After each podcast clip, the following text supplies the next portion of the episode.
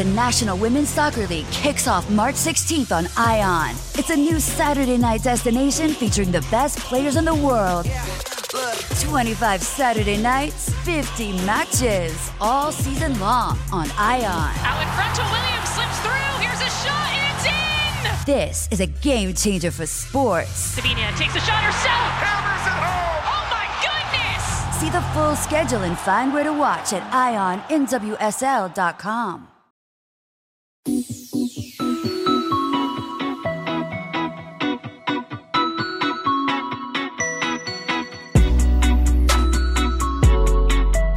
Welcome back to Pod Save the World. I'm Tommy Vietor. I'm Ben Rhodes. Uh, ben, my mother is in town today. State visit. State visit, Yeah. uh, the second of this current administration. She's meeting uh, my daughter for the first time, Lizette. And The so- Lizette administration. the Lizette administration, and she told me that if I didn't mention her on the show, that she'd kill me. And there's proximity now, so she could make that happen. So, mom, Duly noted. glad you're here. Yeah. It's very nice though welcoming someone from uh, Massachusetts to Los Angeles in March. They just sort of like can't believe this world exists. We feel it's like cold here. Like people are freaking out that it's super cold here because it hits like you know 50 degrees, Uh-huh. and then people come here from other places and they're like, "Oh, this is Yeah, like this is great." six feet of snow. Uh, ben, you're going to DC next week. What's going on? Yeah, I just wanted to to throw out a plug for the Worldos in DC, of which I know there are at least a few. Um, Definitely. David Lammy, friend of this podcast, Love uh, Shadow Foreign Secretary, is going to be in DC uh, next week, and there's a public event at the Center for American Progress at 11 o'clock on Wednesday. So one week from the day this podcast comes out, March 15th, David Lammy will be at CAP at 11 o'clock. People should check it out and go to the Center for American Progress website. Is he doing like a speech? You going to do a yeah, yeah, Q he's and A doing- with him? He's yeah, he's doing like a, a talk and like a Fireside moderated chat. yeah, fireside chat. Uh, yeah. I listened to a great interview he did on uh, a competitor podcast that I will not name. It's The Rest is Politics as interviews. And he was getting feisty with uh, a former conservative MP and a former uh, Blair government sort of senior communications guru. It's The Rest is Politics podcast, but it's their like interview show. It was very good though. I emailed him. I was like, I'd like to hear you like kind of getting pissed off in these interviews. Maybe Ben and I need to We're a little soft. Yeah, we're a little easier. Yeah, it's a, I mean, he started talking. You're just like, whatever you say sounds accurate. yeah. We got a great show today, Ben. Uh, we are going to cover a lot of ground. There has been this very scary rash of poisonings of young schoolgirls in Iran. We're going to talk about that. News about Havana syndrome, uh, why it's troubling that the Department of Homeland Security is collecting intelligence. And I got a pitch for you on DHS. Uh, how China and immigration are creating some big political problems for Canadian Prime Minister Justin Trudeau. A breakthrough potentially for South Korea and Japan. Ukraine news some very fun sounding thieves that I want to hang out with and tell you about. And then, Ben, you did our interview this week. What are we going to hear? Well, we have uh, Wally Adeyemo, the uh, Deputy Treasury Secretary, uh, back in studio, uh, where he walks us through kind of the situation report, if you will, on uh, Russia sanctions. He's really the point person for those. So we talk about the efforts to deny Russia oil and gas revenue. Pretty fascinating details about how Russia's trying to cheat that regime and what Treasury is trying to do to stop other countries from helping Russia evade sanctions. Uh, we talk about life for the oligarchs um, and and the efforts that we're undertaking to stop Russia from getting the inputs needed to sustain its military-industrial complex. So, um, really good, clear, understandable, digestible. Uh, update from Wally. People should definitely check that out. Yeah, and, and also keep an eye out uh, down the road for some exclusive Wally content on sanctions on the Pod Save the World YouTube page. So smash that subscribe button. Yeah, a little Wally World here on Pod Save the World. World. Yeah, Wally World though. I love that. Yeah. Okay, let's go to Iran, then, uh, because there's this very bizarre, uh, scary story, set of stories out of Iran, where more than 1,200 schoolgirls from 60 different schools have fallen ill since November and are suspected of being poisoned. CBS News reported that one Iranian lawmaker said the number could be up to 5,000 schoolgirls at 230 schools, although nobody else has reported a number that high. Regardless, a bunch of victims reported uh, like a weird smell, maybe of paint, maybe of something something they didn't recognize, followed by these symptoms. Uh, after downplaying the attacks on Monday, Iran's supreme leader finally spoke out and said it was an unforgivable crime that should be punished by death if it was deliberate, so intense. On Tuesday, Iranian authorities announced they made some arrests.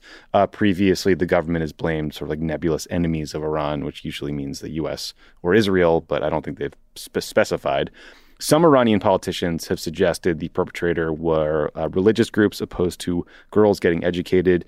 Some activists uh, have said the poisonings were revenge for women joining the protests against Iran's morality police, the, in support of Mahsa Amini. The poison attacks started in the city of Qom. They spread across the country. Uh, some girls had to be hospitalized. Medical staff and teachers have accused the government of trying to intimidate them or intimidate victims out of talking to the media. It has all brought back some very painful memories of uh, a wave of acid attacks on women back in 2014, which were designed to uh, mutilate, terrorize women who uh, the assailants believed weren't dressed conservatively enough. The United States has called for a UN investigation of the incidents. Parents of some of the victims uh, have staged protests. Ben, I mean, I'm wondering if if you know any of the sort of theories that have been floated sound more or less plausible than others to you? And what you think like another wave of protests about the treatment of women could mean for the the current government?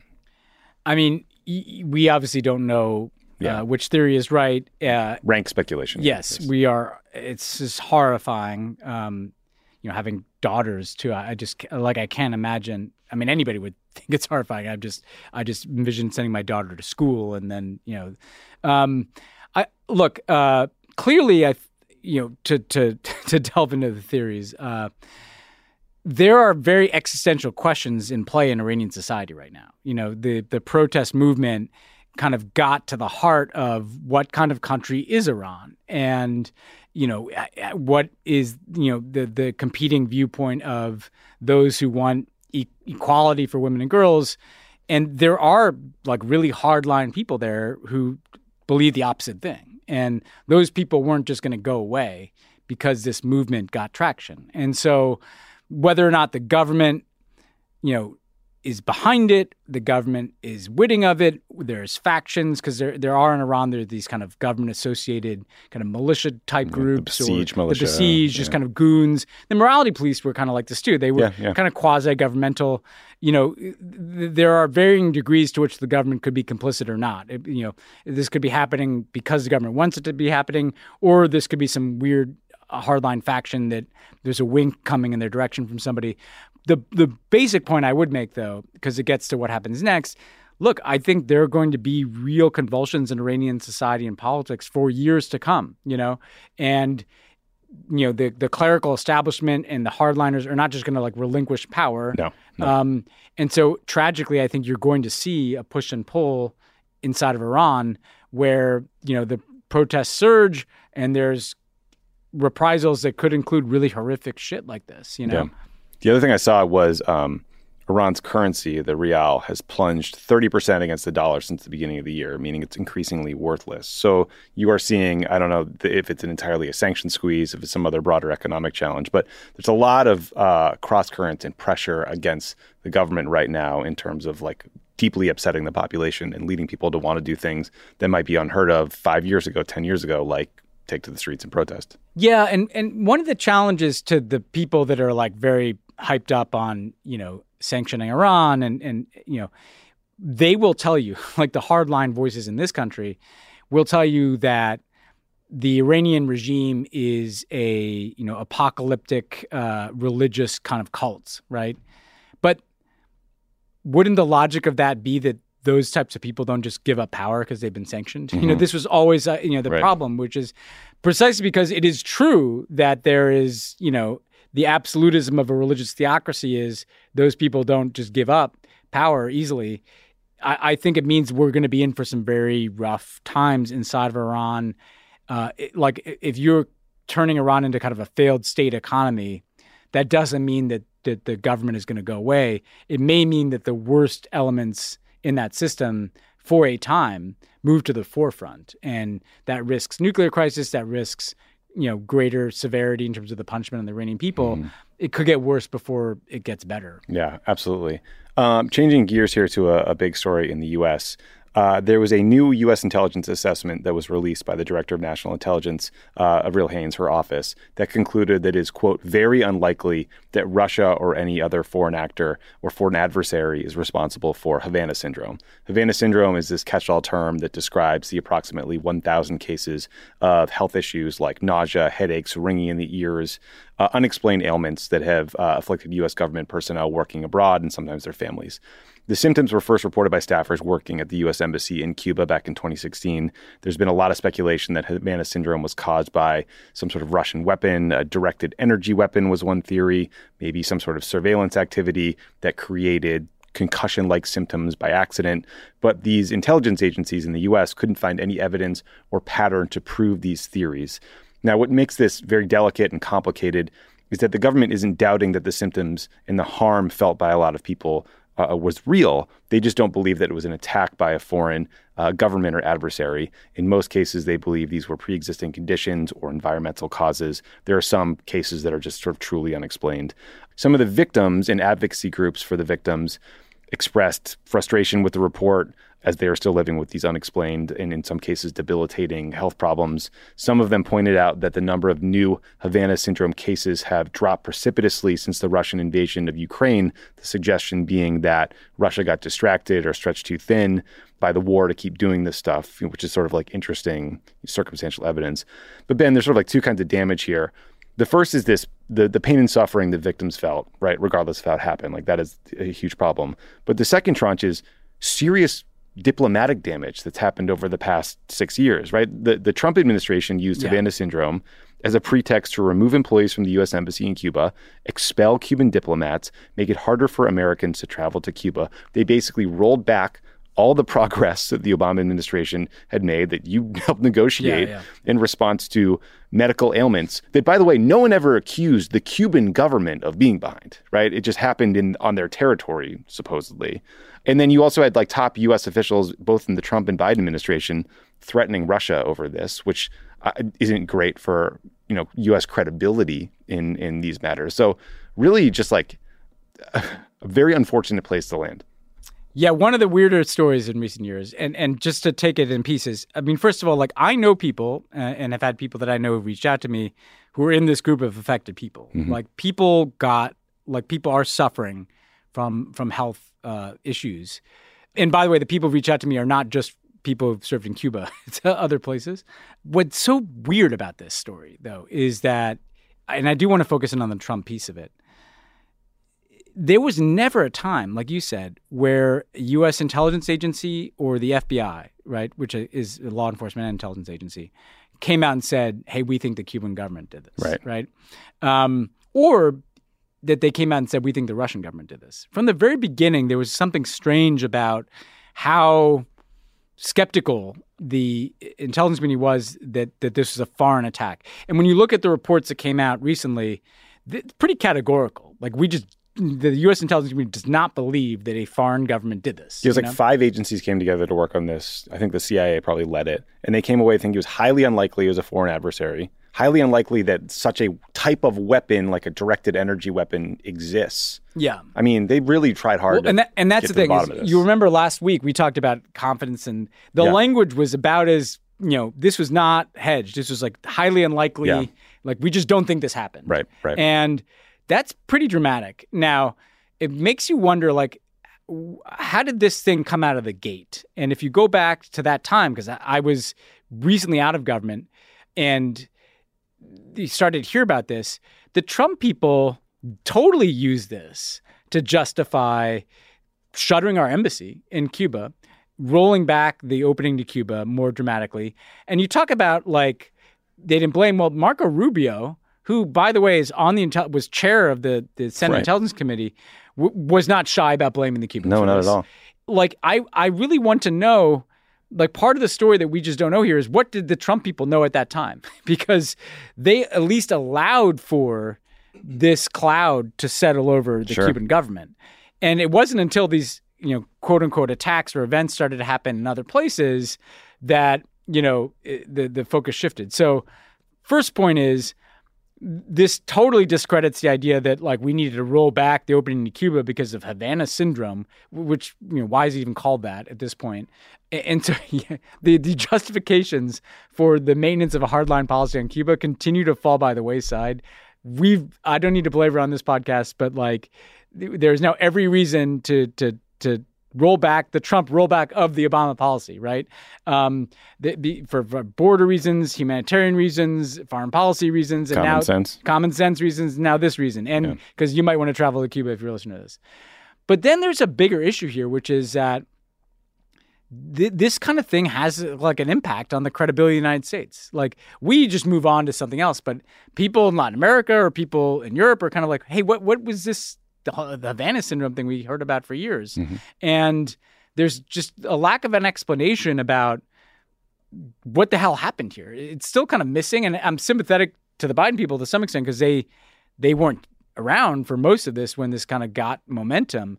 But like, was this like might people have been reacting to like some encryption technology or or maybe people just there, the, there was a, a psychosis that came with like hey these symptoms could be havana syndrome um, that understandably if people started to have like intense headaches and hearing things they're like oh my god i must have been targeted with havana syndrome Yeah, I mean, the FBI sort of floated this sort of like group psychosis explanation. I think the intelligence agencies that assessed it sort of shot that down.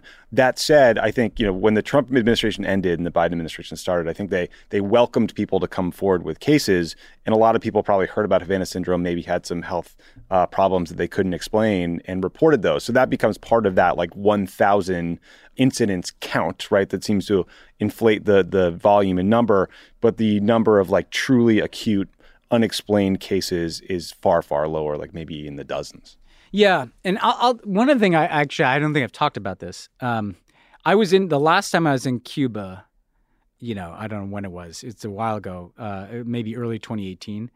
I saw some people I knew in the Cuban government, um, and they were like, you know, adamant. Like we have n- no idea what the fuck this thing is, and I'm not suggesting these are all like, you know, like Democrats. like Right. They're not there in the Cuban Perfect government. people, yeah. But the point is, we have like a history of just, you know, how would you feel if you were Cuba? Like, like you've been, you've had the label Havana syndrome affixed to you.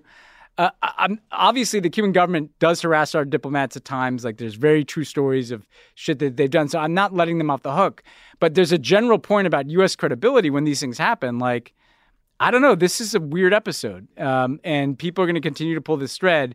And the more information that can be put out about what happened, and I, the decision tree in the Trump administration about why to elevate this. Remember, Rex Tillerson was talking about it. Like when we didn't know what it was, was that? I mean, in a normal administration, it'd be a pretty big scandal if basically, in order to service a, a political goal, which is to get tough on Cuba for a Florida audience, you just ginned up something that we didn't have supporting information for. Like, I don't know. That seems like a big story, but in the Trump context, it's you know it's a medium story. One of a million. Yeah, Yeah, exactly. Speaking of weird intelligence collection or problematic intelligence collection, uh, Ben, Politico reported that for years now, the Department of Homeland Security has had a secret domestic intelligence program that allowed DHS officers to seek voluntary interviews with nearly anyone in the United States, including people in immigration detention or prison, without first speaking to their lawyers. It's called the Overt Human Intelligence Collection Program.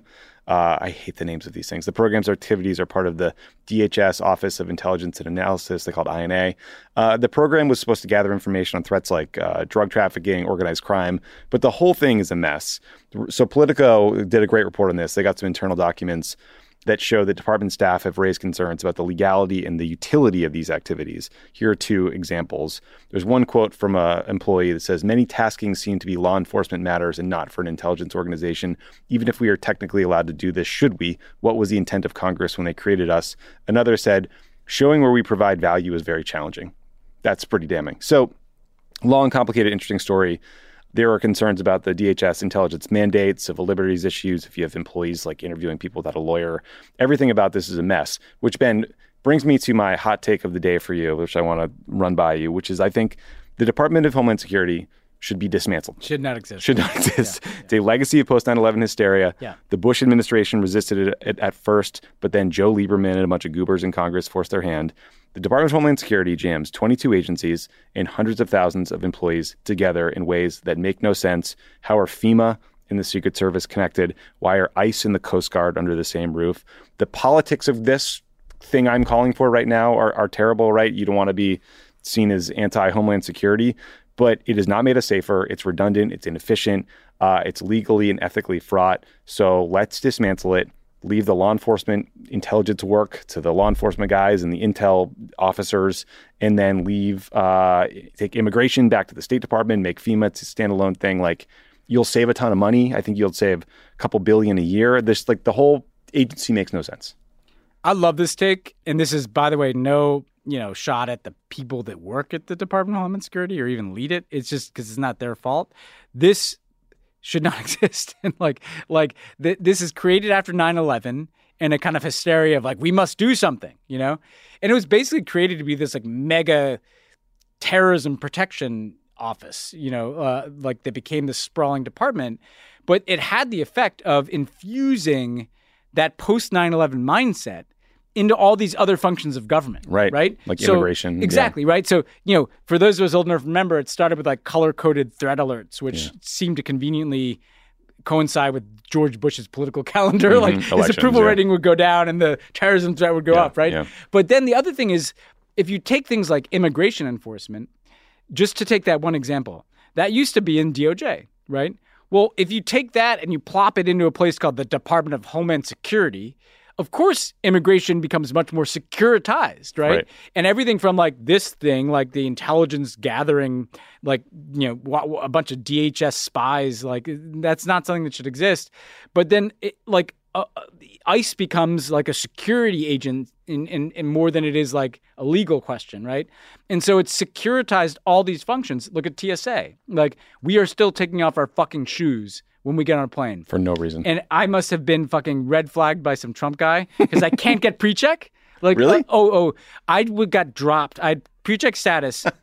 it went away during the Trump years, even though it wasn't expiring yet. Interesting. And then I did all the things, paid the money. Like, if if, if anybody's listening who can help me with You this, shadow banned. I just can't. I'm shadow banned from pre-check. So every time I'm taking my shoes off, I'm like, this is insane. But this is a symptom of having a department that securitizes all these different aspects of American life. It should absolutely not exist. The the big pre 9/11 failure was the failure of intelligence sharing mostly between the FBI and the CIA. Guess what? Neither of those agencies are in DHS. Not the Coast Guard and the Secret Service. And I mean, it go, it- go on that website and just look at all It's the wild. functions of government that are underneath the Department of Homeland Security. 240,000 employees and a 38 billion dollar budget in 2015. And and by the way, what's interesting too is that like now all the you know focus on Ali Mayorkas, secretaries on the border. Like Tom Ridge, the first guy, you literally thought he was just like a terrorism guy. Yeah. So like the expectations placed on the person who runs this department are constantly shifting. Completely Like, changed. Yeah. Yeah, DHS has morphed into an immigration agency. It's a- yeah. A great anecdote in this 2005 Washington Post article about the formation and how ad hoc and half-assed it was. So the agency that supplies prosecutors in immigration court cases that was moved to DHS, but the agency that supplies immigration court judges stayed at the Department of Justice. The reason was the person working on this for Tom Ridge was some Harvard guy who didn't realize that immigration courts were a big deal and so just like didn't look to move them. The other amazing anecdote about this is the White House apparently in 2005 wanted a research lab for the Department of Homeland Security. So they phoned a friend over at the Department of Energy, figured out which one they should take, and then, according to the Post, did not realize that he had just decided to give the new department a thermonuclear weapons simulator. Oh, oh boy. I mean, even like the whole. I even remember at the time thinking that the whole homeland was like a weird word. It felt like a word that you know was like had a German root or something. You know, like like um and and and, I, I just. Joe Lieberman, I think, was the guy. Like He was the champion. Like this is like everything about this, you know, is just not worked out. No, no, no good. Uh, okay. Glad we got that off our chest. But and, and to get to the original story, like like intel gathering without a lawyer in this country, Bad like news. let's just not do that. Let's not do that ever again. Two stories out of Canada. So the first has to do with China, Ben. Uh, on Monday, Canadian Prime Minister Justin Trudeau said he's going to appoint a special investigator to look into allegations of election interference by the Chinese government in Canada's 2021 federal election campaign. First of all, congrats to our friends in Canada for getting your own Mueller probe. yeah. Le, uh, le adhésif pipi. I think that's French for the P, the P tape. Um, here's what here's what happened. It's my French. The Globe and Mail reported on classified intelligence documents that detailed how the Chinese government interfered in Canadian elections to help Trudeau's Liberal Party and defeat conservatives who are viewed as critical of China. Chinese officials did this through disinformation campaigns that targeted Chinese immigrants in Canada by giving cash donations to specific political campaigns and by having businesses hire Chinese students and make them volunteer full time on specific political campaigns. The report quotes a Chinese consular official in Canada saying in July of 2021 that, quote, uh, Beijing likes it when the parties in parliament are fighting with each other, whereas if there is a majority, the party in power can easily implement policies that do not favor the PRC. In other words, China wanted Trudeau's Liberal Party to be in power, but not with a clean majority, so they could not get anything done. Which Uh, is what the result was. This is the result. yeah, yeah, yeah. The consul general, uh, Chinese consul general in Vancouver, reportedly bragged about beating two conservatives. So Ben, like much like 2016 in Russia, we don't know exactly how much these efforts influenced the election results, if at all. The the former leader of the Conservative Party says it cost him eight or nine seats, but who knows? He's self interested. The questions for the Canadian government are: one, if you spotted this activity, why was no one warned? And two, Trudeau has previously said there was no meddling. Why'd you say that? But I do think that you and I, we can get into that, but we should also pause to just consider what an own goal this is by China because their relationship with Canada has been terrible since 2018 when the the Canadians arrested some Huawei officials, right, uh, sent them to the U.S. on our on our demand. yeah, Trump's extradited demand. to the yeah, U.S. yeah. for prosecution. So the Chinese arrested some Canadian business people.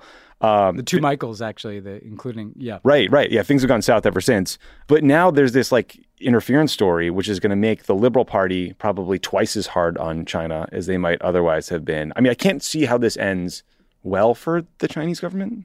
Yeah, there's there's a few different angles. I mean, the first thing is that like the Chinese clearly do this, and and they th- there have been a lot of stories about them uh, like really getting into like Australian politics, Yes. and so they, they must. th there's like a certain size country that the Chinese like to throw their weight around. In. It's a. Goldilocks thing You know, going on Yeah, here, it's kind of these like you know, and no no. I mean, Canada's physically large, but population wise, these medium sized democracies, the Chinese like it's almost like they're test driving like their influence campaigns, and that's bears watching.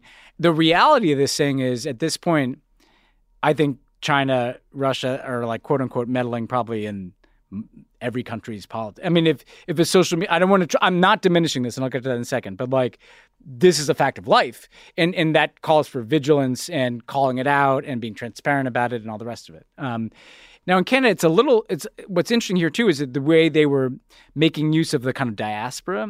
That's some dangerous shit Mm-hmm. Yeah. there, right? Because And paying uh, like people, yeah. what I worry about is if i you you want to talk about something that have negative knock on effects. Imagine if that happened here. There's already a challenge with Chinese Americans and Asian Americans kind of being targeted by people who think they're taking on like the CCP, right? Right. I worry a lot about if there's a sense that anybody who's like Chinese is a spy. Yeah, the anti-Asian That's like very bad stuff. So like one of the reasons to be transparent, but it's also to kind of try to not allow for this kind of mass McCarthyist suspicions Mm-hmm. to take over. So the Canadian government should should should get in front of this, put information out. I have been kind of watching like the kind of MAGA flavor of the Canadian right, like just vicious dunks on Trudeau. So excited. I, I look. I mean, I, I've been a Trudeau defender uh, on this stuff. Obviously, he needs to like. If, if if he said that there was no meddling and there was, he has to explain himself. I will say there's a difference between Donald Trump standing up and asking Russia Oh, for sure. to hack on his opponent and Don Jr. taking meetings with Paul Manafort and like Russian agents. Like this is not apples to apples with uh, the Russian meddling in this election, which is what I see the Canadian right kind of trying to do up there. Um, but this is more like this is part of the landscape for all democracies going forward. We're not going to prevent writ large any Russian and Chinese influence campaigns in our politics. We have to create antibodies, and and this is a part of life in the 21st century now. Yeah, but before we move to uh, sort of Canada story number two, the Chinese uh, Party Congress is happening right now, and I saw before we came in that Chinese President Xi Jinping said, "quote." The Western countries led by the United States have implemented all around containment and suppression on our country, bringing unprecedented severe challenges uh, to our development. It was reported by state media, apparently based off of something Xi said in a private meeting. But like a lot of China watchers are saying, this is far and away the most direct criticism of the U.S. by Xi. And then the Chinese foreign minister went even further, saying if the U.S. does not hit the brake but continues to speed down the wrong path, no amount of guardrails can prevent derailing, and there will surely be conflicts and confrontation who will bear the catastrophic consequences. So very alarming. I'm really glad this is a, worth pausing for a second here because I remember with Russia, right? Like Putin, Putin's rhetoric was getting hotter and hotter and hotter through the Obama years, right? And he said that he believed that the U.S. overthrew Yanukovych in mm-hmm. Ukraine, right? And therefore, it was kind of like you came into our politics, all right, we're coming into your politics in 2016. The point I make that point because, like, we can say that's crazy and we didn't do that, and that's true. We didn't sponsor a coup in Ukraine, but Putin clearly believed that. If you listen to the Chinese, they believe what Xi Jinping said. Yeah. And so I make that point of they're going to start meddling more in our politics. Like they, I, I just I don't know why we would think that the Chinese it, like they they will tell you what they think, and these Xi Jinping comments speak to a mindset where they think that we are now kind of almost at, at war with them in a way. And and so I would expect more, you know, meddling from China in our politics. Biden's taken some drive-bys at Xi. If you noticed this recently, he was like, like at one point he was like, "Who would want to be this guy?" Like mm-hmm. nobody wants to be Xi Jinping. I'm a little. I would take that down a lot. I, I don't yeah. think attacking him personally. I, I think that's more likely to invite like an escalation that's not worth it. well, know? I mean, I think this sort of the the Xi's point that the U.S. is trying to contain China is not wrong. We say it all the time. yeah, yeah, yeah, like, just look at the rhetoric coming out. Yeah. Anyway, it's one to watch. Um, but the other big story and political challenge for Trudeau, Ben, is, is immigration. Uh, the New York Times reported that in 2022, nearly 40,000 migrants uh, unlawfully crossed the border from the United States to Canada, mostly into Quebec. That was double the 2019 number. And apparently, so far in 2023, the numbers are bigger than 2022. So it's getting worse. This has led, you know, just like you were saying earlier, sort of the MAGA right, it's led to a surge in anti immigrant sentiment in Canada and calls for the government to seal the border, especially in Quebec. Biden is supposed to visit Canada later this month. Trudeau says he's going to raise uh, the issue on the visit and wants to renegotiate a treaty from like the early 2000s to try to address the problem in a holistic way. It also comes as there are reports this week that the Biden administration is considering detaining families that unlawfully cross the border. This isn't family separation like the Trump administration, but it is still a policy that Biden ended when he took office uh, because he felt it was inhumane families instead are released into the U.S. temporarily with sort of like ankle bracelets or ways to track them. Uh, the discussions are all happening in anticipation of a surge of migration after the expiration of Title 42 authority in May, which is that Trump era rule that allowed immigration officials to expel migrants in the name of public health reasons around the pandemic family detention has happened in previous administrations, I think under Bush, Obama, and Trump. Uh, there have been reports over the years of appalling conditions at these detention facilities because they're just not designed to hold people like this. But it's also worth pointing out that Trump wanted to hold families indefinitely as a deterrent or hold kids and families as long as possible. But I think that got struck down by the courts. So uh, the immigration crisis in the U.S. now is getting so bad that it is seemingly upending or sort of MAGA-ifying politics in Canada. Yeah, and I don't know why that wouldn't get worse, right? Because if people, the more people feel like they they can't stay here without you know being detained or deported, they'd make a run to that border. Um, and I think you can get, you know, you can cross, you can unlawfully cross, get arrested, get released, and they get health care, other benefits. Kids can enroll in school, so it's like a very generous, welcoming, it's like a friendlier place yeah. in America. Yeah. You know, like yeah. it, it's like, uh, and it's like a lot of migrants in Europe used to try to get up to, you know, some of the northern European countries that oh, that then ultimately became hard ass. Mm-hmm. Frankly, mm-hmm. I mean, it, to me, it just speaks to the need. Look. W- w- if we don't try to have a real conversation in this country about like legal immigration policies and legalization of certain people who are here combined with enforcement like this is the kind of whack-a-mole that we're going to be playing in terms of the system is broken and it's not going to be fixed by detaining families. It's yeah. at some point you're going to have to fix it but that's going to require congress. There's just not a better answer. For someone thinking why would you ever detain a family? Here's a scenario where someone could make that argument. If if everyone suddenly knows that if you come to the border as a family, you get released into the U.S. But if you come as an individual, you get expelled. That gives you an incentive, right, to come as a family. I'm not defending it. I'm just explaining why. I reached out to the White House to sort of get their position on this leak in the New York Times, uh, and they said there's no intention of reinstituting a detention system that keeps families in long-term custody for lengthy periods of time. DHS is preparing to process migrants under Title 8 expedited removal after Title 42 ends. No decision has been made as to whether families in those proceedings will be held temporarily for processing consistent with all legal and healthcare requirements. So what it sounds like, you know, they're setting up is you know, you might have families being held for yeah. a short period like of time. For example, yeah, classic non-denial denial. You yeah, issue that. I mean, but what you could tell in that story, though, is that, like, to be fair to the White House, like, I'm not trying to be glib about it, but just basically, they're not denying that this conversation is going on there, but they are saying it's not long term, right?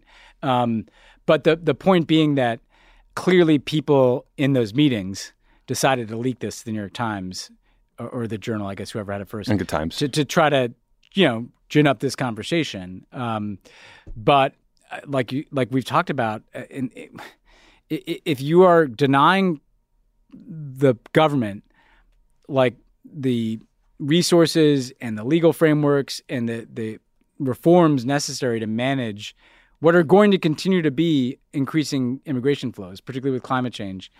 Like there, there, there's just not a good answer to any of this stuff. Yeah, and you've probably got a bunch of uh, people from DHS in these interagency meetings in the Situation Room at the White House who want a more hawkish, hardline position, and thus would leak stuff like this. Yeah.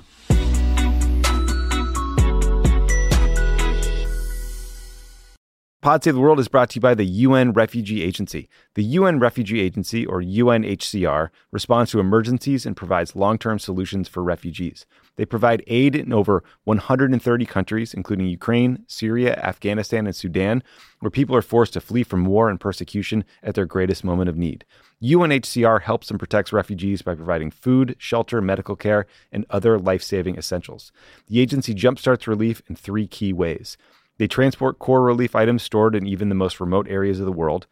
They deploy expert emergency staff trained to help in crisis situations, and they transfer funds directly to support the emergency. Because of generous supporters and donors, UNHCR can scale up its response within 72 hours of a large scale emergency. Your support helps provide life saving aid for refugees whenever and wherever emergencies occur. Donate to USA for UNHCR by visiting unrefugees.org slash donation. That's unrefugees.org slash donation. Live life at your pace. Click the banner or go to visitwilliamsburg.com to discover how. Because here in Williamsburg, life moves at one pace, yours. Visit a live archaeological dig site on the very grounds where America began, or walk the fields where our country was won. Live like a colonial by day or track 18th century ghosts by night. For all the history to be found here, there's plenty more to make for yourself. It's all waiting for you in Williamsburg. Book your trip today and live life at your pace. This show is sponsored by BetterHelp. What's the first thing you do if you had an extra hour in your day? Oh man, what would I do? Sleep would be nice. Yeah, yeah. Hang out with my daughter. I don't know. Take a nap, read a book. No, that wouldn't do a book. Um, I listen. I wish I would pick book. Yeah, but uh, listen, we all wish we had another hour in a day. A lot of us spend our lives wishing we had more time. The question is, time for what? If time was unlimited, how would you use it? Whoa. My therapist is trying to get me to be still for five minutes a day. So much harder than it Yeah. sounds. Oh yeah. There's too many videos to see. There will be a podcast in my ear. The best way to squeeze that special thing into your schedule is to know what's important to you, to make it a priority. Therapy can help you find what matters to you so you can do more of it. If you're thinking of giving therapy a try, give BetterHelp a try. It's entirely online, designed to be convenient, flexible, and suited to your schedule. Just fill out a brief questionnaire to get matched with a licensed therapist and switch therapists at any time for no additional charge. Learn to make time for what makes you happy with BetterHelp. Visit betterhelp.com slash crookedworld. Go today to get 10% off your first month. That's betterhelp, H-E-L-P dot com slash crookedworld.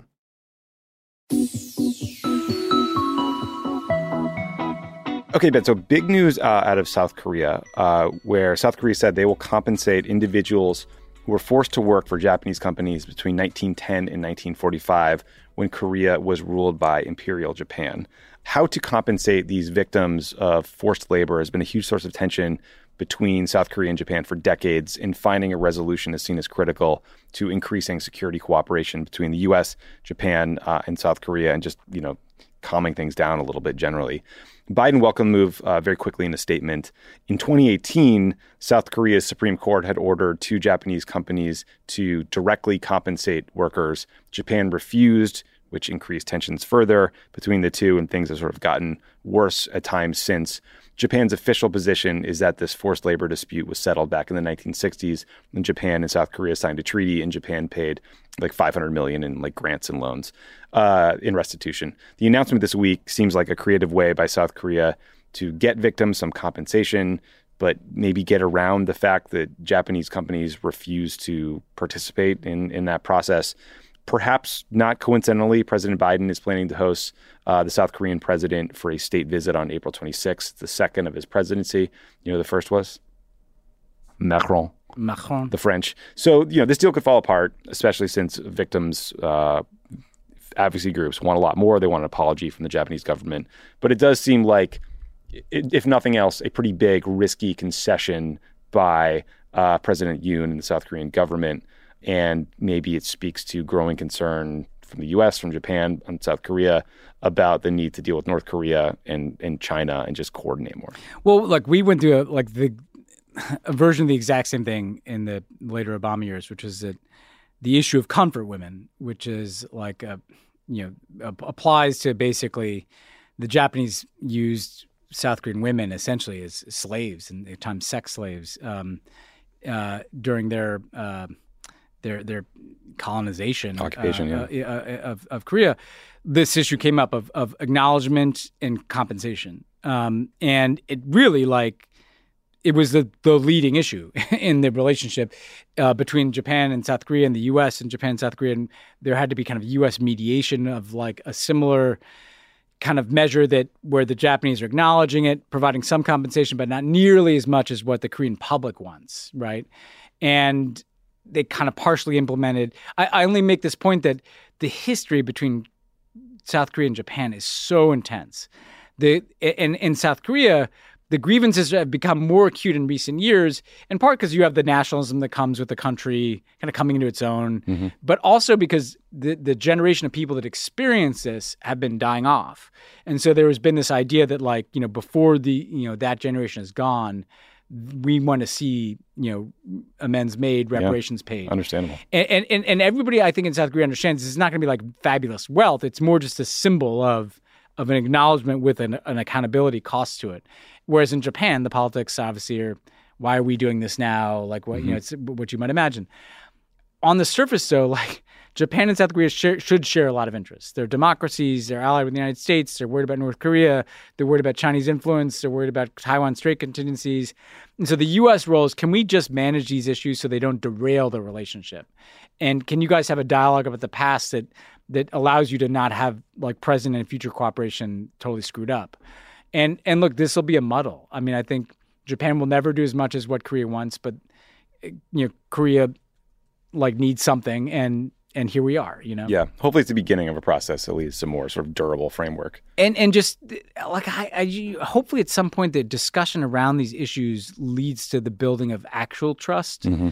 because it shouldn't just be the U.S. being like, hey. You're our two allies. You better get along. Like Right. i- i- you want a more genuine reconciliation to take place, and Yes. and and that should be on the Japanese. Like the Japanese should try to go that extra mile to indicate that they are hearing and listening and understanding why this matters so much to the Koreans, even if they're not going to be able to kind of pay the the the the, the highest amount of reparations that are being demanded. Yeah.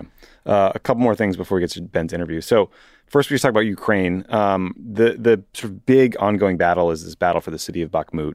Uh, the BBC reported that Western officials believe that up to 30,000 Russian troops have been killed or wounded in that battle in the last six months, in that one battle. Ukraine is also undoubtedly taking horrific casualties, but military experts believe that the Ukrainian military hasn't retreated yet from Bakhmut, which is not some incredibly important strategic city, because they believe that Russia's continued expenditure of manpower and ammunition will ultimately benefit the Ukrainian side. So grim, grim stuff. The fighting on the Russian side, as we've talked about, has been led by the Wagner mercenary group. Its leader, Yevgeny Prigozhin, has been publicly complaining that his fighters are running out of ammunition. That has not stopped him from sending wave after wave of, you know, essentially unarmed, you know, men who don't have training or bulletproof vests, sort of like at the front. But then on the diplomatic front, we have talked about how um, claims that sort of the world is united against Russia have been way overstated. Uh, and it's really sort of the US and Europe on one side, and then a bunch of other countries sort of on the fence or kind of like skeptical of US sanctions on the other side. But judging by this clip of uh, Russian Foreign Minister Sergei Lavrov at a conference in India, it doesn't mean that other countries or other people are necessarily buying Russia's spin. Here's a clip. The war uh, which uh, we are trying to stop and which was launched against us uh, using Ukraine, U- Ukrainian people, uh, of course, it influenced, influenced, influenced uh, the uh, policy of Russia. So it's Lavrov saying uh, the war was launched against Russia and a, an audience of, I guess, Indian businessmen laughing in his face. Do you think Yeah. that was the reaction he was hoping for here? No, no. I mean, it's a good point, which is that like the global south, it, like they they're not signed up to like our like kind of crusading view of this war sanction. But that doesn't mean that they're buying the Russian Right. spin, you know, either. Like they're they're just kind of like, just leave us alone. Like, come on, guys. We don't want to hear your bullshit, Lavrov. And but you know what? We also don't want to like participate in your sanctions, Americans. You know, and and I'm not saying there's an equivalence between those things, but that is the reality, and it's good to see Lavrov humiliated. You know, on occasion. It really is. He's such a pompous asshole.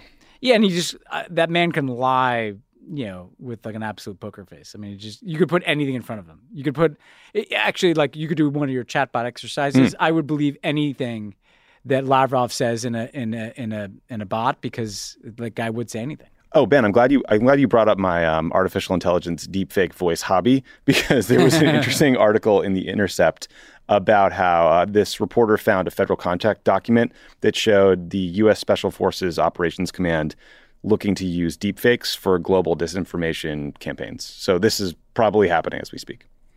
Yeah, and we just talked about China meddling in elections. Like, you, you think we're not going to be hearing a little deep fake action uh, on behalf of Beijing? Yeah, the CIA is probably having a lot of fun with this too. Yeah. Uh, before we move on to, to lighter things, wh- what the hell is happening in Georgia, the country right now? So yeah, just like there today, like there are these huge protests. Basically, you have the kind of parliamentary majority there trying to ram through this law that is very Russian. like uh, it's basically like designating NGOs and civil societies like foreign agents. Mm-hmm. It- So this is like an old Putin playbook, Orban playbook, but it's kind of seen as a proxy for because the EU that you know Georgia wants the Georgian liberals want to draw closer to doesn't like laws like this. So the people in the streets, you see European flags, you see people who are trying to stand up to what they see as a kind of Russian slash autocratic direction being taken by this party, Georgian Dream. The president of Georgia is actually not on board with this mm-hmm. law, so it's split. I I th- I highlight it only because the, Georgia is a country that is right on the fault line, right? Obviously, Yeah. between Russian influence and Western influence, and and the people there, I think, genuinely, the majority of them would like to be draw, drawing closer to Europe, like the majority in Ukraine was. You've got Russia occupying two chunks of Georgia. You know, I think it was inevitable that these debates and the war in Ukraine is going to continue to reverberate in Georgia. We should just keep an eye on it. you know? Definitely, definitely. In a place that sort of uh, felt the sting of Russian tanks rolling into their Yeah, territory. and it's right on that fault line Yeah. between Russian influence and Western influence. Yeah. Two sillier things. So slot this one, this article under sort of relationship goals. So there's a, a, a woman who's being described in all these stories only as a former Mexican beauty queen, and her partner stole 45 bottles of wine valued at over 1.7 million dollars, and were finally captured after a nine-month manhunt. None of this reporting says their full names for some reason. They just call them uh, Tatiana and Estanislau, uh, which is like makes it cooler to Yeah, be honest. that's cooler. But so, okay, apparently these two, they check into like a Michelin starred fancy hotel. They ate a 14 course meal, asked for a tour of the wine cellar, and then went up to their room. And then at 2 a.m., this woman calls down and orders a salad. And there's like one guy on duty. So the guy goes up to take the salad. The boyfriend or accomplice or whatever sneaks down, steals the key card, tries to break into the wine cellar. He stole the wrong key card. So she orders a dessert up. The guy goes again. He steals the right key card this time. So they go down, they raid the wine cellar. They get a 19th century vintage worth 350,000 pounds. And then they left the hotel before dawn and were finally arrested nine months later, crossing from Montenegro into Croatia. I wonder, did they drink any of this wine, or This is what it, we have to know? find out. Because I'm curious what the three hundred fifty thousand dollar vintage tastes like. I'm curious about leaving that just like hanging around the wine cellar. Like, They what- put it in their backpacks. you, you, you don't have like a like a better like you know safe system with like lasers. Yeah. and, you know, why? uh, yeah. Why would the room service guy have a key card that would Yeah. allow him access to this? That's what I'm saying. Like, it just feels It like a pretty off. casual to you know be dealing with that degree. I mean. I like a good wine as much as the next guy, like you know, friend of the pod, Mike Gottlieb. But I that that that price point is a little high for me. That price point is really high. And if you're talking about a 19th century vintage, isn't there a decent chance that it is um, just going to be vinegar? What if you get the 350,000 pound bottle of wine that's the 19th century vintage and then you open it and it tastes like vinegar? What do you do? You're just screwed. You're just screwed. You can't really like Yeah. ensure that, right? No. This is buy, buy some artwork or something. Yeah. Okay, Ben, last thing. So a friend flagged for me this morning. They were watching MSNBC, as one does, watching Little Morning Joe, as one does. Uh, he's in DC. They were broadcasting from the International Women's Summit in the UAE, sponsored by Forbes. So some sort of like Forbes conference. And I just wanted to pause and just to think for myself, like, where does this rank on the sort of corporate cynicism scale? Because uh, UAE isn't Saudi Arabia when it comes to women's rights and the treatment of women. It's, it's you know far from it. But women and men do not have equal rights when it comes to getting married. Women need a guardian's permission. Uh, men can unilaterally get divorced. Women cannot. Uh, women only inherit half as much money as their male relatives. There was also this weird, weird case where the the ruler of Dubai, uh, Sheikh Mohammed, his daughter was forcibly abducted and returned to the country. Right? I imagine this is not a topic at this summit. It's like I'm just trying to figure out what you know. I think I know why this summit was in the UAE, which is they have bags of cash to throw Yeah. around to companies like yeah. Forbes and Yeah. other you know speakers and things. But where, where do we land on the corporate cynicism chart? I, I think it's really high. It, it- like we talk about sports washing and other wa- like this. This is just a other version of reputation Conference washing. washing. This is conference washing, and the Emiratis have always been at the forefront of conference washing and kind of just DC washing in general. They they sponsor all kinds of stuff. You know, I'll, give you an example of when I was like a part of this, right? Um, which I felt like a little gross about after the fact, which was, do you remember when the counter ISIS campaign began? Mm-hmm. And it was a big deal that some Arab nations were going to participate in airstrikes against ISIS, right? And so I I was obviously like you know highlighting that. Now the UAE had like a the the I think the one of the first planes had a female fighter pilot, right? And they were very savvy about like putting out that there's a woman fighter pilot bombing ISIS. Great story. She made the rounds on cable TV, you know. I don't think she flew any other missions. I don't think they had any other women in the, you know, like so they're very good at like look, they're better than Saudi Arabia, but like Very cynical. the point I would make is if this was genuinely about these issues, why are we not discussing all the things you just said? Like, is this conference addressing the kind of role and rights and you know equality of women in the UAE, or is it just a bunch of gauzy speeches about women and girls being equal, like that could have you know that that are cookie cutter that ignore the reality that this is happening in a part of the world where that is not at all the lived reality. Yeah, I mean, I think the sort of like the the version of this we've talked about is that the UAE is going to host the COP28 climate summit. Yeah, yeah. and that feels also particularly um, odd.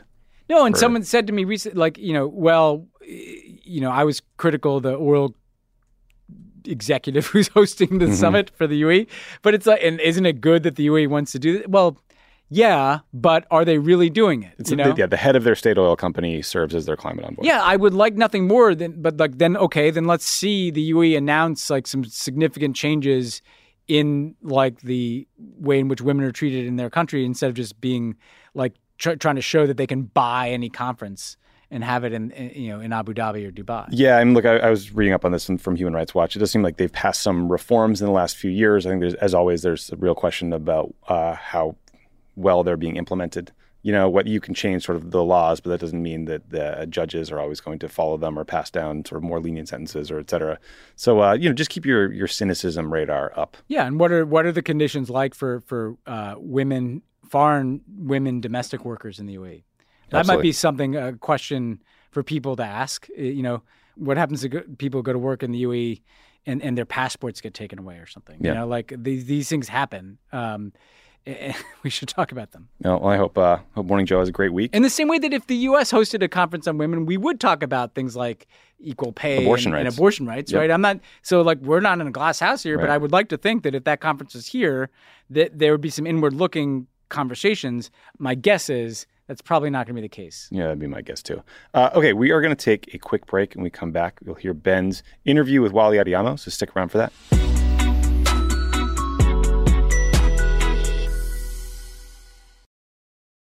As a chef and a restaurant owner, I'm as meticulous about my cookware as I am about my ingredients. That's why I love Made in Cookware. Each pan they make isn't just designed to perform, it's crafted to last. As a mom, I love that I can trust Made in. It's made from the world's finest materials, so I can feel good about what I'm feeding my family. I'm Chef Brooke Williamson, and I use Made in Cookware. Shop chef quality pots and pans at madeincookware.com. Live life at your pace. Click the banner or go to visitwilliamsburg.com to discover how. Because here in Williamsburg, life moves at one pace, yours. Here, our waters are splashing and rejuvenating. Our history is for seeing and experiencing. Our theme parks are for riding and sometimes flying. And our great outdoors are yours for exploring and restoring. It's all waiting for you in Williamsburg. Book your trip today and live life at your pace. Luxury is meant to be livable. Discover the new leather collection at Ashley with premium quality leather sofas, recliners, and more, all built to last. No matter how many spills, scuffs, or pet related mishaps come its way, the leather collection at Ashley is made with the durability you need for the whole family. Shop the new leather collection at Ashley and find chairs starting at $499.99 and sofas at $599.99. Ashley, for the love of home.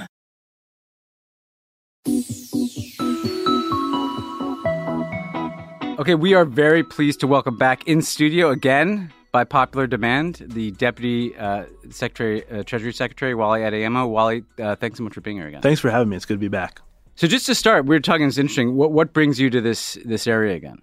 So, one of the things that I do, in addition to all the work on Russia Ukraine, is um, the distribution of American Rescue Plan funds we give a historic amount to um, tribal communities in this country, thirty billion dollars. And I was visiting. It's a huge amount of money. Yes, yeah. the, it's more than we've ever given in U.S. history to this community that, as you know well, we've underinvested in. Yeah. Oh, um, oh, yeah. So I came out to visit two of them um, in California and get a chance to see how they're using those resources and to talk about what we can do going forward to help them as they try and build out their communities.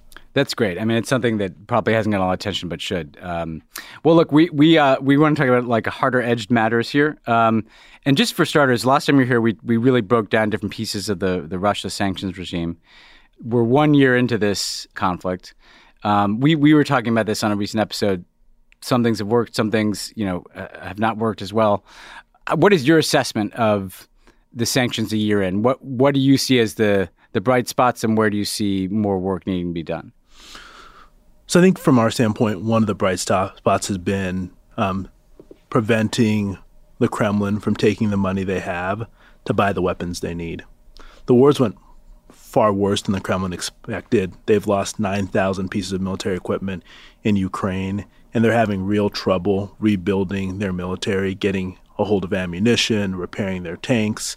Um, and in part, that's due to our sanctions and export controls because they can't get the goods they need from foreign countries. They don't have the money to go out and purchase ammunition from their normal suppliers. And we're continuing to do that because of the lessons we learned from COVID.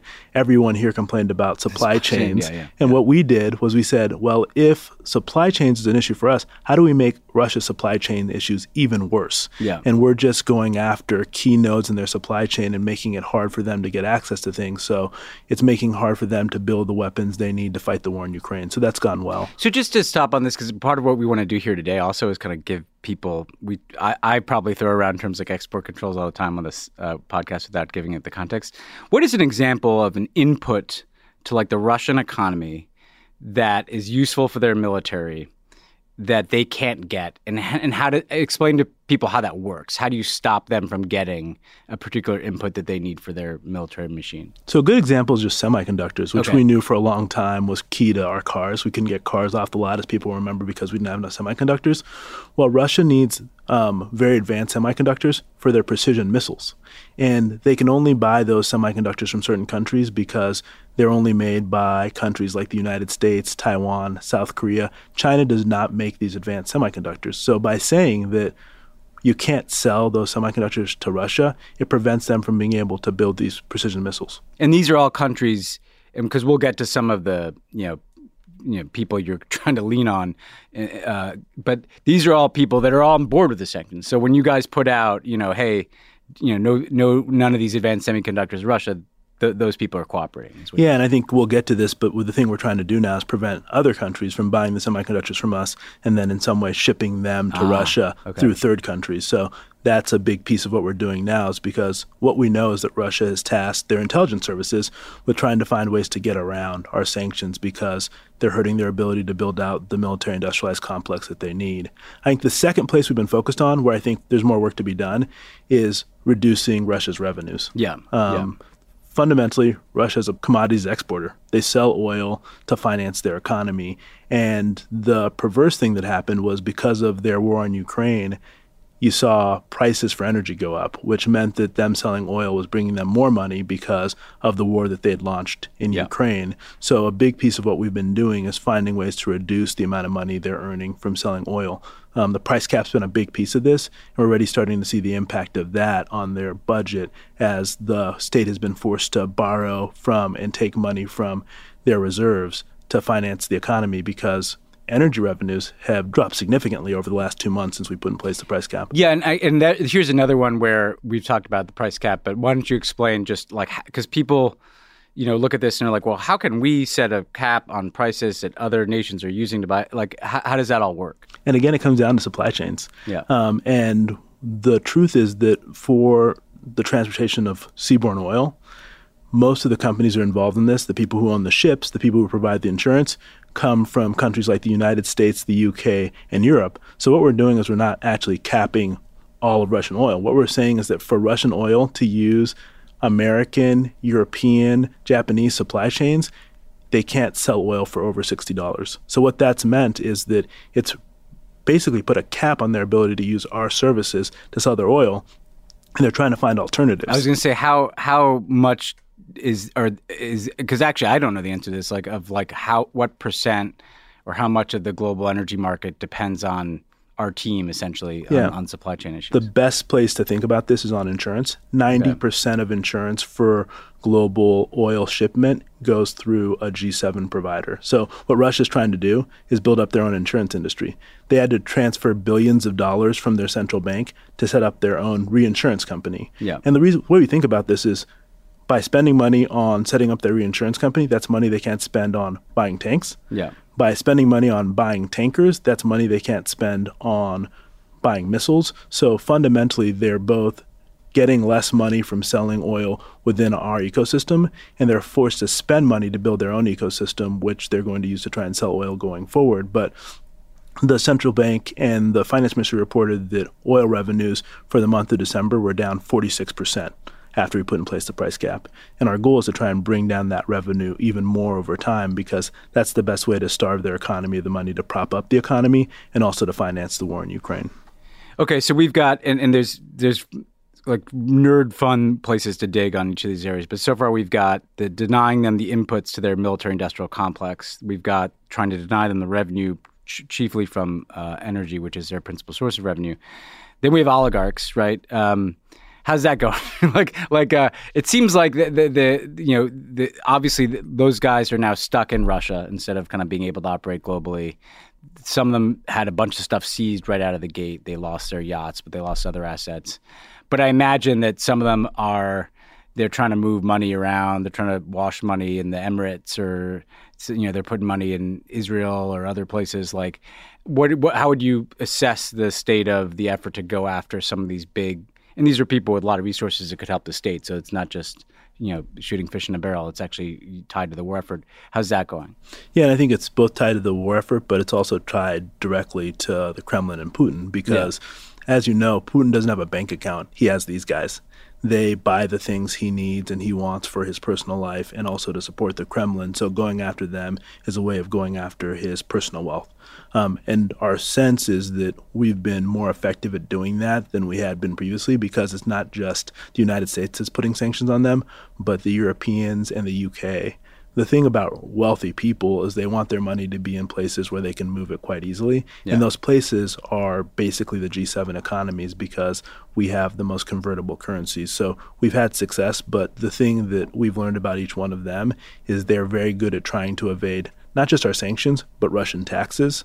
So they have um, found ways to move money around the world. And to a degree, it is uh, what we've got to do is continue to build out our coalition because if they can't put the money in the UK, they're going to try and move the money to an island. Yeah. And we're playing uh, we're playing a very active game here of trying to understand who's facilitating the movement of that money because what we've discovered is that if you're facilitating the movement of money for one rich Russian oligarch, you're probably doing it for five. Yeah. So by going after these facilitators, we've been very effective in trapping money in jurisdictions. And then our goal is to try and freeze that money in order to put ourselves in a position to ultimately, um, hopefully, use some of that money to benefit the people of Ukraine.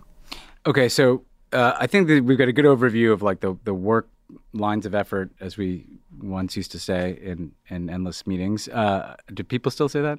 We still say that, and we still have endless meetings. And, yeah. Um, so going back to the inputs, uh, one thing that obviously is uh, much in the news today is the the warnings that are being issued to China to not backfill Russia.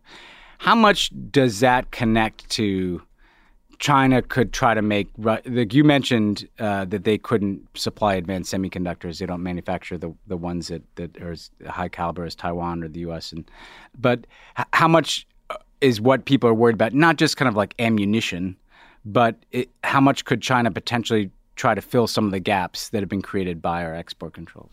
They could um, try and do a lot. One of the things that we've been encouraged by to date is they've done far less than people expected. I think that's because Chinese firms and individuals are worried about being sanctioned and having export controls put on them.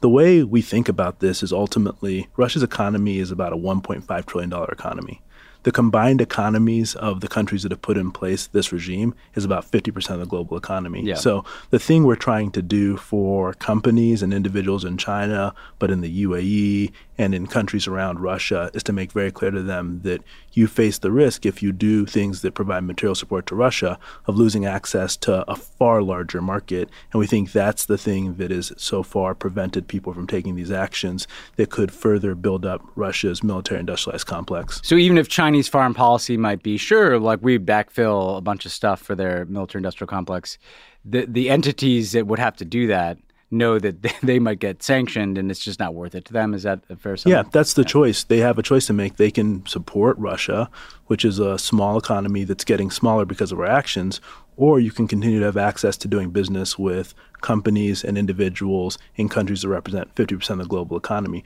For most firms and most individuals, it's a clear, logical choice, even if your government's creating a permissive structure for you to do it.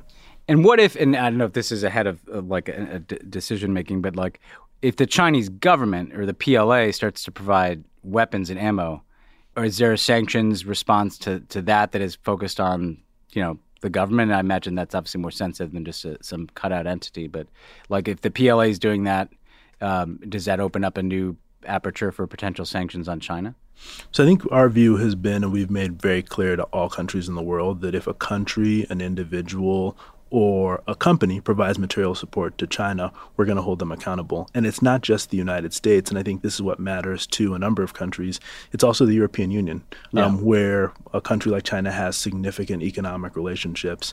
We're all committed within the G7 plus the European Union to taking actions to hold you accountable. I think that's partially why you haven't seen um, a lot of the wholesale, not only in places like China, but in other countries around the world, of provision of material support to Russia in addition to the fact that, as you know, one of the things that China has made very clear is that they um, believe deeply in respecting sovereignty. Yeah. Um, believe in a bunch of the principles that Russia is actually violating. Yeah. And while I think that the principles they put out around um, peace settlement um, don't reflect the views of Ukraine because they haven't spoken to Ukraine in a real way, I think that ultimately it's not in China's self interest to be seen as supporting uh, Russia in a material way. Yeah. No, it's a, a lot for them to think about because, as you said, uh, I, I could enumerate some geopolitical reasons they'd want to support Russia, um, bogging us down, you know, uh, depleting our stocks and go to Taiwan, but it's not without economic risk for them. Is what, what we're hearing from the deputy treasury secretary.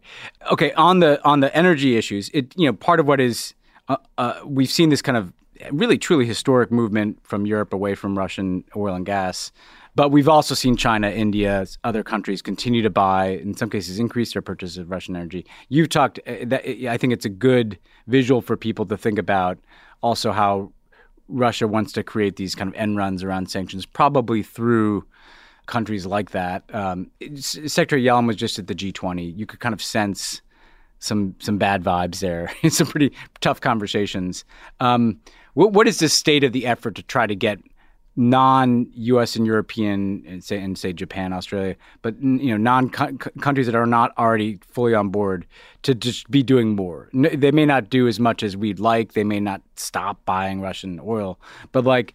What what is the ask that Secretary Yellen and you are making of other countries when it comes to both not you know kind of making Russia whole by buying more energy and not kind of helping them circumvent a sanctions regime.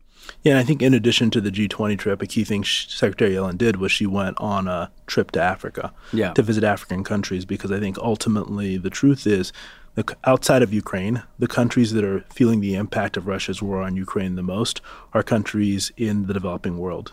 You look at Egypt. Egypt is it a, food or it's food yeah. and it's energy. Yeah. Because like when you think about Egypt, Egypt had to go to the IMF because they used to buy a bunch of their grain from Ukraine. Yeah. And when Russia invaded and cut off the ability for them to get grain, the cost went up significantly. All of a sudden, Egypt needs to go to the IMF to get assistance.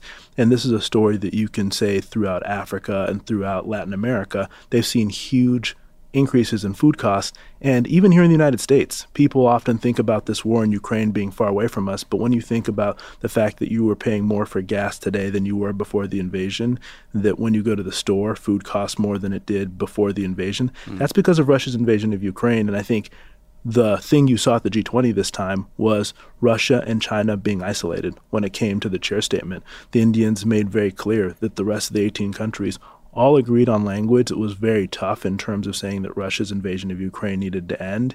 And our goal, frankly, is to make very clear to these countries from an economic standpoint that your economic interests are aligned with Russia's invasion of Ukraine ending as soon as possible. That's one of the benefits of the price cap it fundamentally plays to everybody's economic interest. Yeah. Ultimately, India, China, developing countries, regardless of what they've taken aside, they want to pay less for energy. Yeah. And they want to pay Russia less for energy. Yeah. That's why Russia is in such a bind here when it comes to the price cap. Yeah. It's not just that the West is telling them you can't get more than $60 a barrel. It's now that India, other countries are saying, well, we want to negotiate an even lower price because our economies are struggling because of the war you started in Ukraine. So our goal here is both diplomatically to make this case to these countries, but also to give them options that demonstrate the ability that we're trying to do everything we can to reduce the costs that they're facing due to this war, and they should be asking Russia to do the same.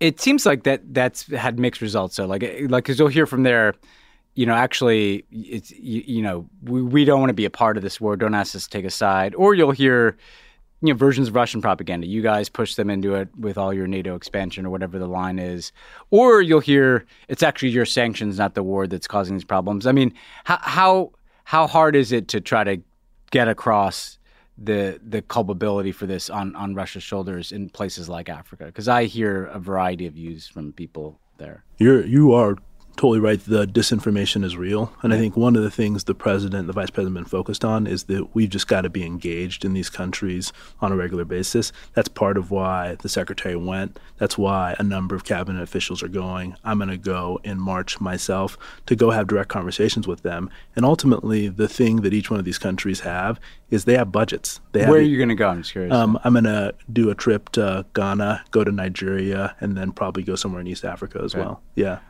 Eh, eh, eh, they do have budgets, yeah. I mean, you mentioned well, Nigeria will be interesting politically at this yeah. at this moment too. Yeah. The um, okay, so you, you you you know, there's a big developing world push diplomatically that that is, is evident and comes back uh, in, into the G20.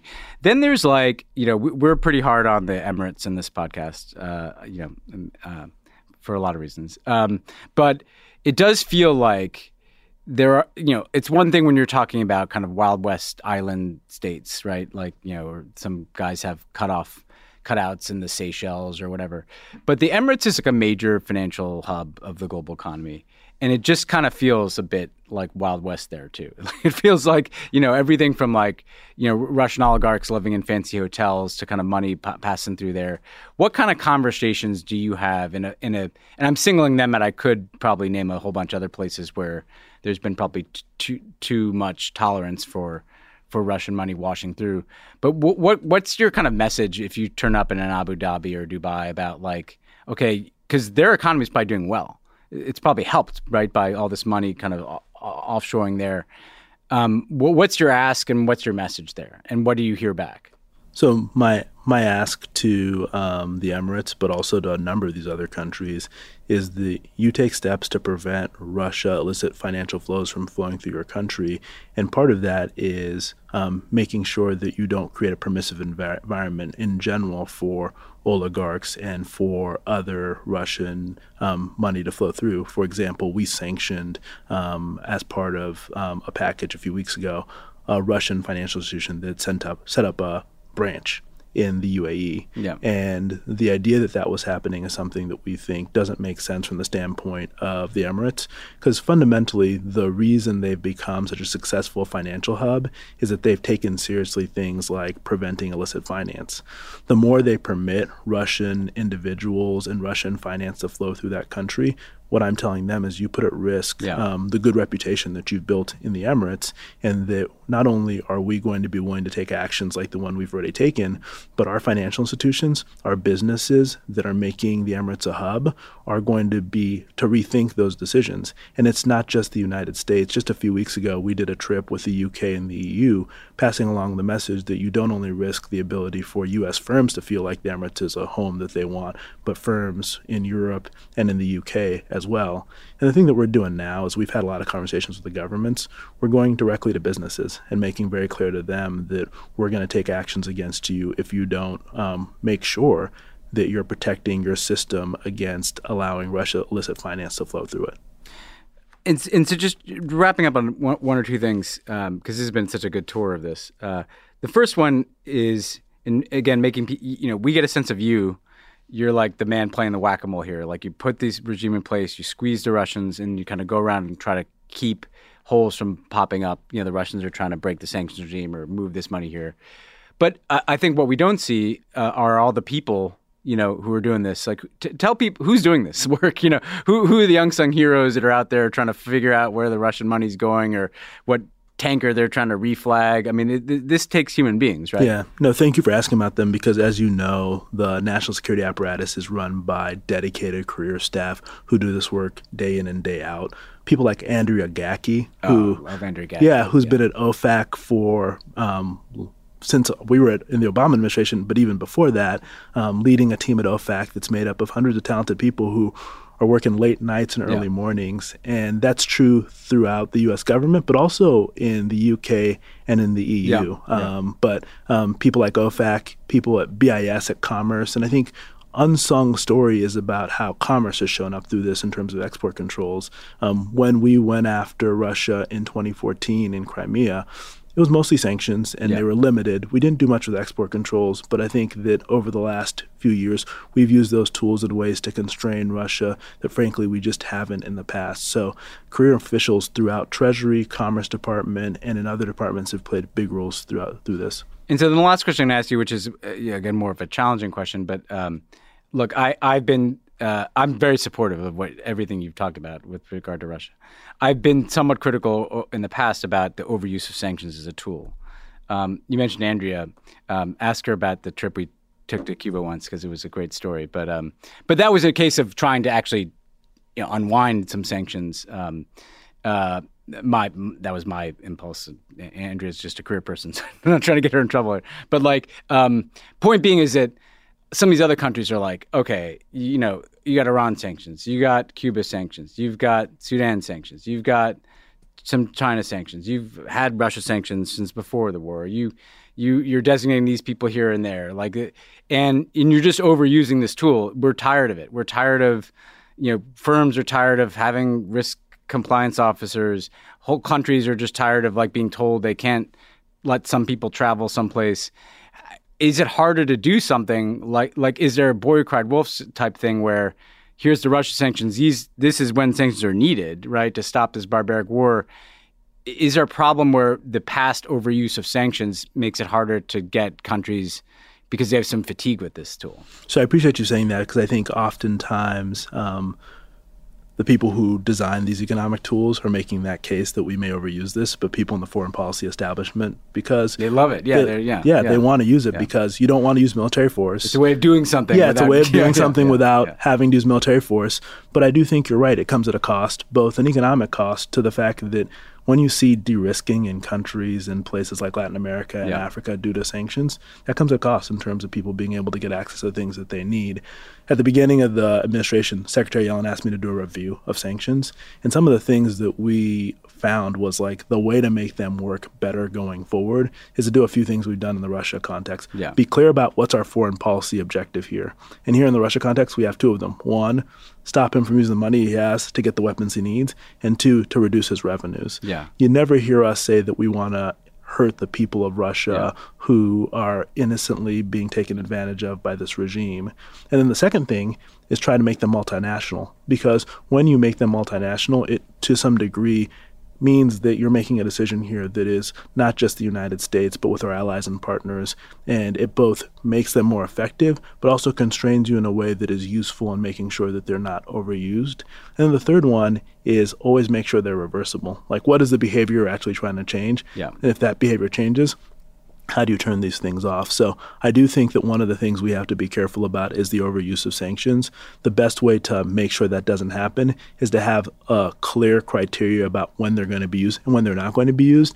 And I think the it's going to require the foreign policy establishment to agree that this is something that we have to constrain with a criteria that not only we understand, but we yeah. explain to the rest of the world. Yeah, it's such a good point because uh, just uh, you know the the countries where I enter, like Cuba or Myanmar or Iran, whatever you think, you know, of, the, of those governments, most often the sanctions had been put in place for some other reason and were being kept in place for other reasons. And then there are other countries where it's just sensed like once a U.S. sanction is put in place, like they never go away either. Um, so these are important points and, and a good reminder that it, it's not like you guys at Treasury making this call independently. It's the foreign policy makers of successive administrations. Well, look, thanks so much for this. This is super helpful. We appreciate the work that you and all the folks at Treasury do that doesn't get enough attention. So glad to, to, to talk through it here today. Always great to be here. Thanks for having us. Thanks again to Wally for joining the show. Do you have anyone else to thank? Thanks to my mom for coming to visit. Yeah, thanks to your mom for visiting. Very grateful. Yeah. She's gonna be here for a few yeah. days, hanging out with the baby. It's actually a pretty cool thing when your mom meets your kid. It's a very cool thing. I yeah. And Lizette's like three months now, so yeah. she's like a little more sturdy. She's starting to smile, not just because she's farting. Yeah, it's great. the, the, farting is, I mean, it makes you very happy when you're three months old. you're you thrilled. Yeah, they love that. Yeah, it's about all they do. Uh, okay, that's it for today. See you guys later. See ya. Pod Save the World is a Crooked Media production. Our executive producers are me, Tommy Vietor, Ben Rhodes, and Michael Martinez. Our producer is Haley Muse. Our associate producer is Ashley Mizuo. It's mixed and edited by Andrew Chadwick, Kyle Seglin, Charlotte Landes, and Vasilis Fotopoulos are our sound engineers. Thanks to our digital team, Elijah Cone, Phoebe Bradford, and Milo Kim, who upload our episodes and videos to YouTube every week. And check out the Pod Save the World uh, YouTube account. Thanks to Saul Rubin for production support.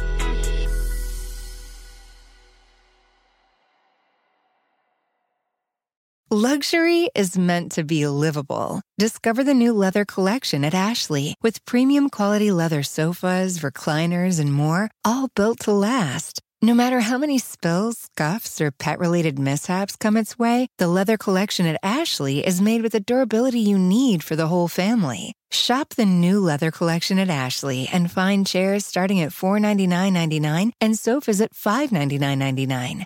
Ashley, for the love of home you can live out your MasterChef dreams